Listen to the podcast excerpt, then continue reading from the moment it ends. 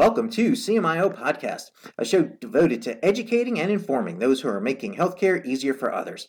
Whether you're involved with informatics, analytics, or new technologies that make the lives of our practicing clinicians better, this show is for you. My name is Dr. Mark Weissman. I'm a practicing physician, a CMIO, and the host of CMIO Podcast. Today I'm bringing you Dr. Justin Mazzillo, who is an associate CMIO at Rochester. And we're going to be talking about a variety of topics today, but one of them that uh, caught my eye, Justin wrote to me saying, Hey, what are you doing about this final rule and information blocking? And I had no idea there's this little segment in there that says you kind of got to release all of your results immediately. And I think about pathology results and we have those on delay in my system. I suspect many of you do as well. We're going to talk more about that. Let me introduce Justin. How are you? And thanks for joining us today. Hey, Mark, thanks for having me. I'm doing great, and I just want to say I'm honored to be here. I've been listening to this podcast really since episode one, and it's been a tremendous resource. So thank you for having me, and thank you for doing this. My pleasure. If you would, Tell us a little bit about your journey. How did you get to be an associate CMIO, and uh, what do you do now? Sure. My journey's been actually uh, pretty interesting, and every week or so I pinch myself and I wonder myself how I got here. I, I came here to the University of Rochester. My wife is uh, from the area, so we always knew we wanted to land back here. And within a series of months, just due to some random events, I ended up in a leadership position here in the emergency department, helping out with informatics here. And then shortly thereafter, our two associate CMIOs stepped down at the same time to take on other roles. And the opportunity opened up, and our CMIO reached out to me. And before I knew it, I was in a leadership position at the whole university. And uh, ever since then, it's just been one big learning curve, really. So, what percent of your time is administrative versus clinical at this stage of your life? Sure. So right now, I'm about 90% administrative. 50% of my time is de- uh, devoted to being the associate CMIO. About 20% of my time, I carry the position of associate chief medical officer for the U of R, um, but that position is really revolved around uh, malpractice, risk reduction, and patient safety. And then I do a few administrative things for our department, my department of emergency medicine, including informatics, some documentation, compliance, and, and scheduling as well. And then I fit in some clinical shifts in the ED in my spare time.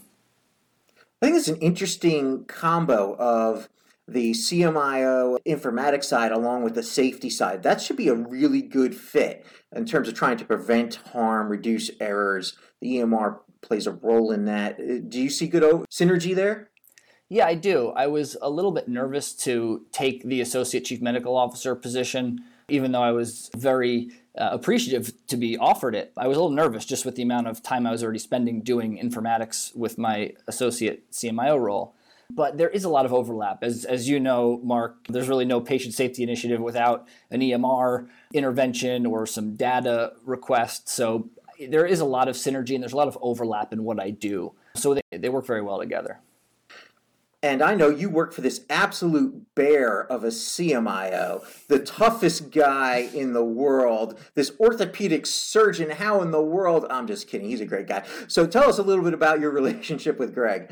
Yeah, so so as the listeners might know, Greg is a relatively new CMIO. He was on this podcast about a year ago, and it's so far it's been going really well. It's been interesting. I sort of had to help him onboard a little bit when he started, just because I knew the organization a little bit more, eh, as I'd been in my role for about three years at the time. But boy, has he picked it up so quickly, and he's really doing absolutely transformative things here at the university. And he's it's really a pleasure to work for him. The one downside is the fact that he's an orthopedic surgeon, and I think that they're probably some of the hardest working people I've ever met. He'll call me sometimes at seven or eight, uh, seven or eight at nighttime, and, and be like, "Hey, I just wanted to catch up, Justin. I'm, I'm leaving the hospital from a meeting now, and I've been sorry, I've been home for a couple hours. You know, you, you almost feel bad."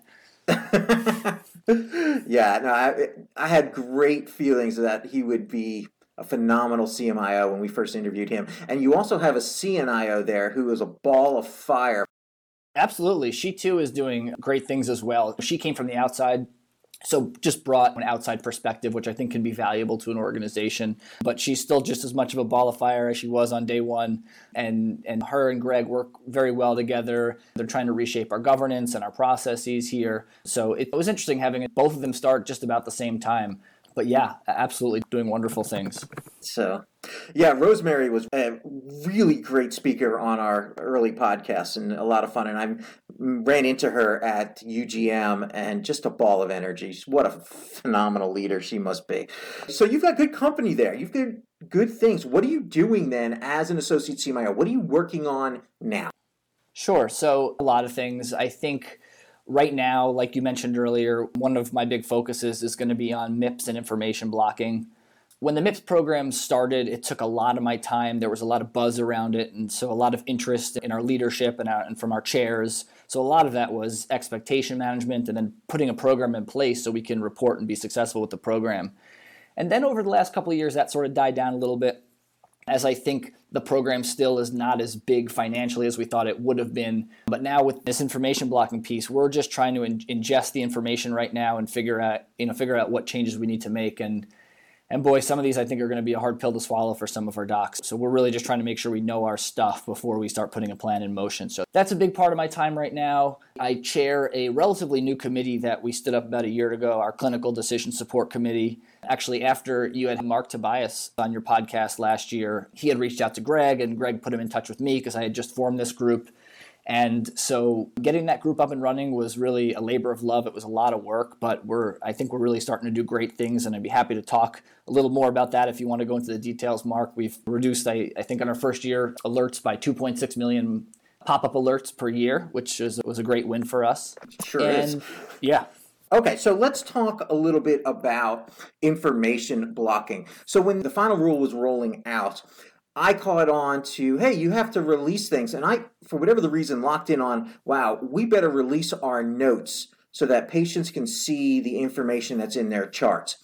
And it just never occurred to me about this piece that you brought to my attention of, hey, lab results. Now, we release all of our lab results, but then I shouldn't say all because pathology and there were some sensitive sexually transmitted disease tests that we hold for three days.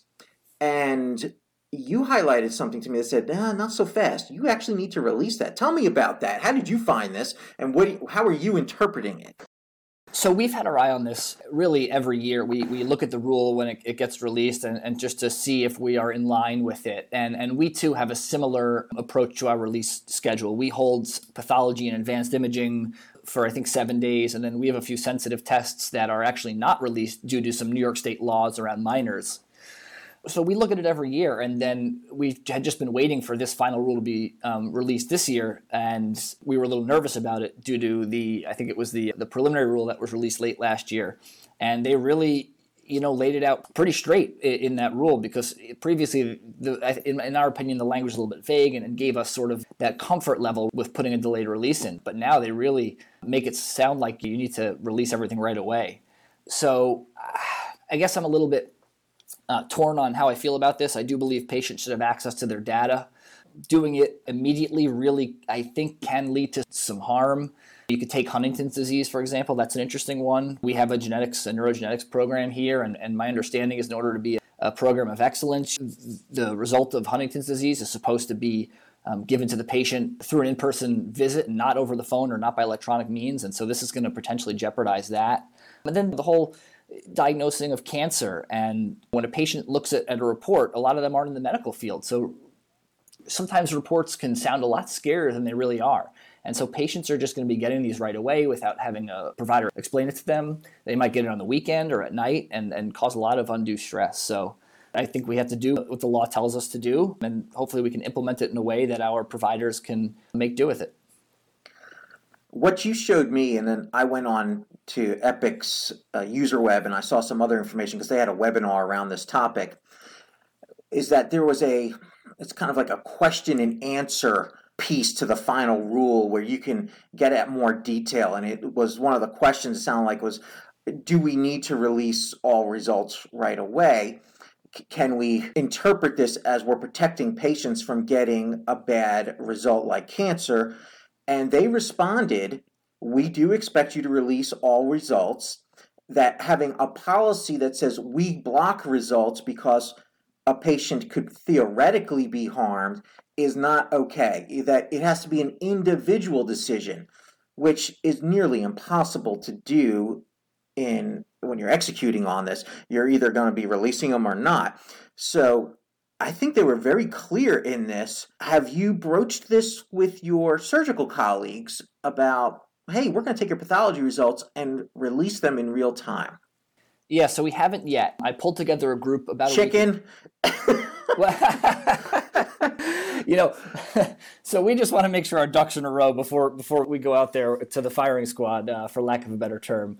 So I wasn't involved in the initial release schedule. I wasn't here yet, but we have a medical director for patient engagement who was, and, and my understanding was she went to every group that was affected and talked to them about it. But she has some, some scars that she could still show from that. So what we did was we pulled a group together a couple of weeks ago, we, compliance, legal, a few folks from operations, and we just said we introduced it. We said here are the rules, here's the language. It's very legalese when you read it, so it's hard for me to truly interpret. And we're planning on meeting again in, in another week just to come to hopefully a final conclusion of, of our interpretation and then to come up with a game plan of, of how we're going to uh, make this happen. I'm uh, a chicken as well and sent it out by email so they can't get me. and then you put an out of office uh, yeah. yeah, you know, COVID social distancing, that also includes not strangling me in person.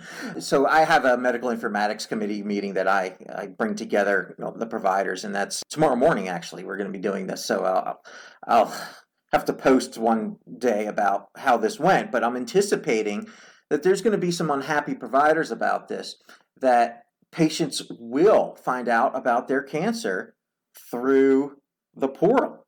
That's going to happen. And what's going to be that blowback?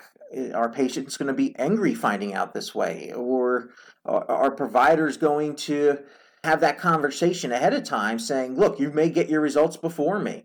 Is that something we have to incorporate like in our consent process now? What do you, how do you think you're going to handle that component of the patients getting angry perhaps about being told they have cancer through electronic means. Yeah, I'm curious to hear what your experience is tomorrow morning. You almost wish that that there was a way for the patient to either delay, choose to delay, or choose to not get a certain results if they prefer to hear it from a provider. And I'm sure some patients do want to get it right away. I can't say I blame them, um, but some might prefer to hear it from the provider. So you almost wish that existed. And that language is in the final rule there that the patient should be able to have the choice, but that functionality doesn't exist within our EMRs. Check yes if you want it now, check no if you want to get it from your doctor. At least I haven't seen that. It's not in Epic, and I don't believe it's in Cerner. Maybe that functionality will become possible. That would be, I agree with you, that would be a great way of handling this. Um, yeah, I've heard some rumblings of Epic doing some development around this, but I'm I can't say I could you know I know exactly what their plans are. Whether it would be on the the patient side or it would be on the provider side at the time of ordering. Have you gone to Open Notes yet?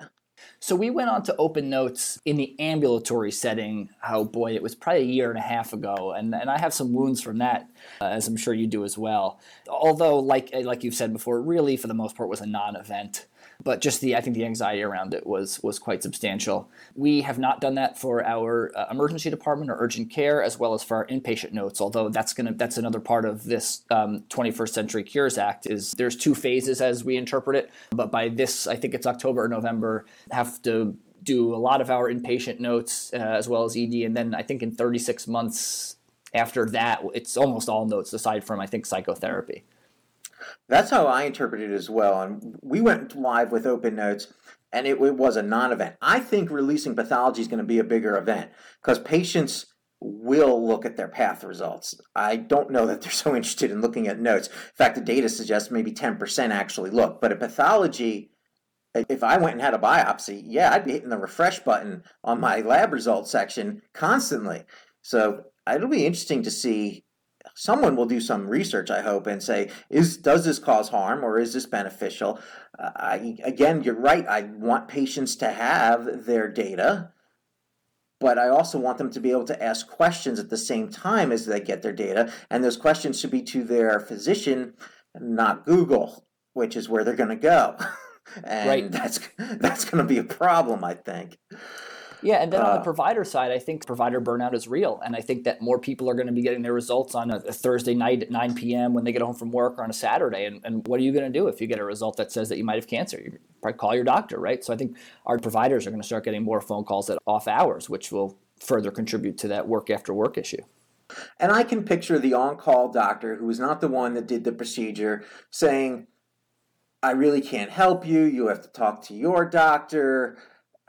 I hope it doesn't go down that way. I hope we have more compassion, but I can see that happening uh, that someone doesn't want to necessarily break bad news to a patient they've never met before. I can I get that. I understand that.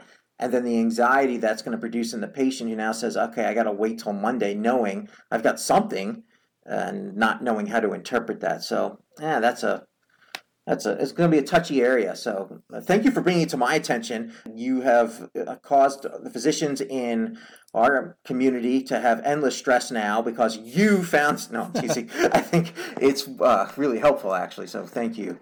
You can blame me. Send them my way. Absolutely, I plan to. All right, let's. You, you guys in the heat of COVID here, I think have done some things around chatbots. Is that am I understanding that correctly?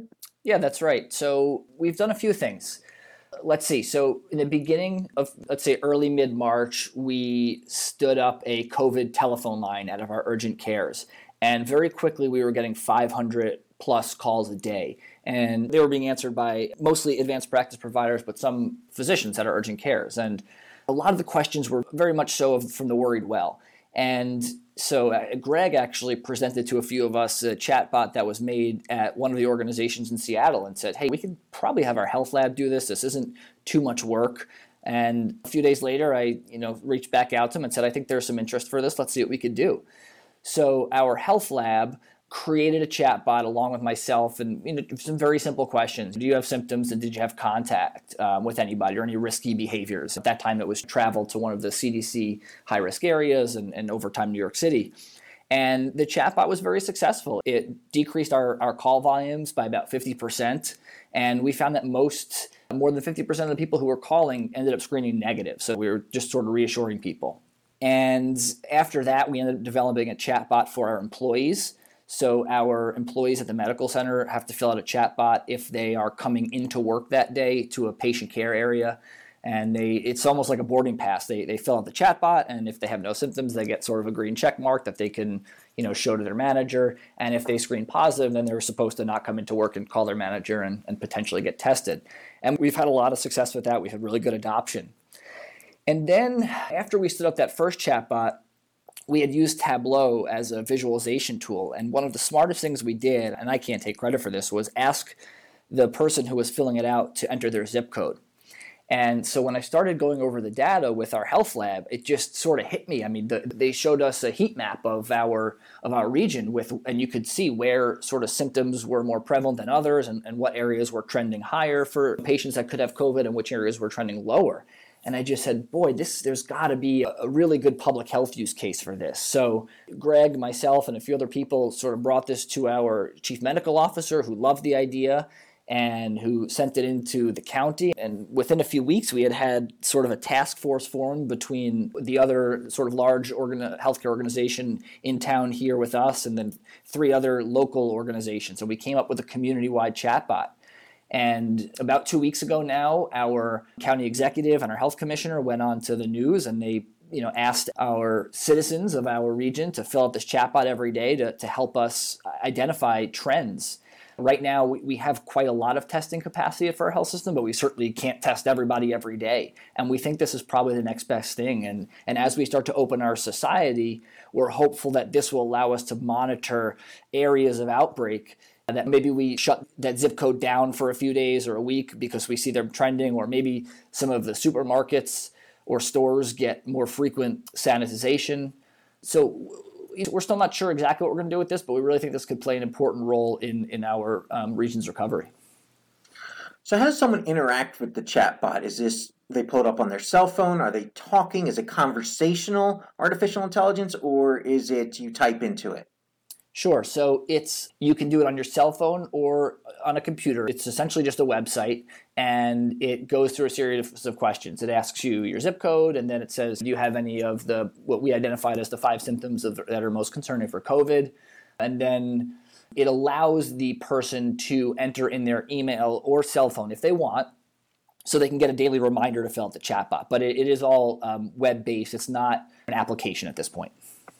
What other use cases are you considering for chatbots. It sounds like anywhere human needs to interact with human that you could most likely have decision tree branching that would get the person to the right place or give them the information they need, help them schedule an appointment. I can see lots of uses for chatbots. What are you thinking of? I think so too. This was really our first foray into chatbots as an organization, as far as I know. Um, we weren't using it for any type of scheduling but as long as you can build a decision tree off it, you're right. You can use it for anything. So for now, we're 100% focused on using it for COVID. We have had a ton of local businesses reach out to us to inquire about building it for them so they can help their employees get back to work safer and build a little bit more of a customized experience for them. But I, I do think after this, now that we've gotten some experience with it, like you said, you can use this for a lot of different things throughout the organization. Now, during the intro, you had mentioned that you're heavily involved with clinical decision support and leading a committee on this. Tell us a little bit, give us an example from your last committee meeting. What topics did you talk about? What does it look like to run a clinical decision support committee? Sure. So, the last few meetings have been a little unique because of COVID, so I might take you back a little farther it's been an interesting journey. So uh, the impetus came, it was one year I was out at XGM, and I think I went to two or three talks on clinical decision support and just said, we really need this here. I think like a lot of other organizations, we didn't really have good governance over our BPAs or pop up alerts or really our clinical decision support. And I just felt we could be doing so much more. So we uh, decided to stand up this committee, and it was really tough in the beginning. I didn't know how to run this meeting. I Running a meeting, as you know, is I think an art, and I think I'm decent at it. But this meeting was tough. We were meeting once a month, and it just seemed like there was never enough time to get enough done. And so I was very frustrated in the beginning that I saw so much potential, but we just really didn't have the outcomes. So, like I said, a meeting to see how other groups did it was transformative for me. And so what we ended up doing was we created sort of an intake form that walks the requester through some questions. What's your patient population you're looking to get at? What's your provider or your clinician population you're trying to get at? What do you what message are you trying to convey? And so once we did that, it allowed our meetings to start working a lot more efficiency and we could get things done. Um, and let me go back and say that after the person fills out the form, we have one of our, our CDS committee members meet with the person first to sort of go through some things because a lot of times people don't always know what they want or, or they're looking at the wrong tool. And so once we were able to do that, we started becoming a lot more efficient. So our let's see, a, one good example was we I think there's an Epic foundation BPA that warns people if the allergies for that encounter were not reviewed. And we started using Slicer Dicer, which, as you know, is Epic's one of Epic's um, data visualization tools, to look at the BPA. We, we just realized the performance was abysmal. I mean, the desired action was being taken less than 1% of the time. And so what we did was we sort of applied those five rights of clinical decision support to the tool. We looked at every user who was seeing it. We looked at every user's workflow and what time in the workflow they saw it. And as a group, we made some what for this particular piece some pretty easy decisions. And we were able to drop this alert by magnitudes while actually getting more people to take the desired action because they were getting it at the right time in their workflow. So we have a lot of great examples that we probably don't have time to uh, talk about today. Allergies, like I had mentioned, certain drug drug interactions that were just sort of useless. And then I'm also proud of the new decision support that we've implemented because we see that the performance is a lot better than some of those ones that were implemented historically. Who sits on a clinical decision support committee? What's your makeup? How many people, and roughly what are their titles, uh, or what do they do for a living? Sure. So our committee has, boy, probably about 15 members, although let's say we get probably 10 to show up every month. And what we tried to do was we tried to get someone from nursing informatics, which is absolutely key because they absolutely see clinical decision support and are part of the team that has to take care of the patient. So we have right now Rosemary is on that committee, so our CNIO is on the committee. And then from the provider side, we tried to get people with both an interest in this and then someone from anesthesia, someone from the operating room, some inpatient, and some ambulatory physician builders um, on the committee as, as well. It's actually funny. So Greg was our surgeon before um, he became the CMIO, but I told him we have to kick him off the committee because uh, he doesn't have time to come anymore. So we hired a new surgeon for that. And then we have the our what we call ISD, our Information System Division analysts on that. So we have some ISD analysts or Epic analysts who have an interest in clinical decision support and who are um, particularly good with BPA build and with slicer dicer because, as you know, having the data is just critical to um, making decisions. So just to clarify, you're not using the BPA cube. You use slicer dicer for your entire analysis of the BPAs. Yeah, so we implemented BPA cube maybe two years ago, and we started using it a little bit. But at least for me, using Slicer Dicer, the BPA model was much more intuitive, and, and just the, the, the visualizations are a lot easier to interpret than just using Excel. I completely agree. I have been working with some clinical decision support in our system, and I'm curious about your monthly meeting kind of schedule. Is this enough or is there work going on in between the meetings where analysts are going off and analyzing the BPAs? I don't know how many BPAs you have. Let's just say you have two, three hundred of them out there, maybe more.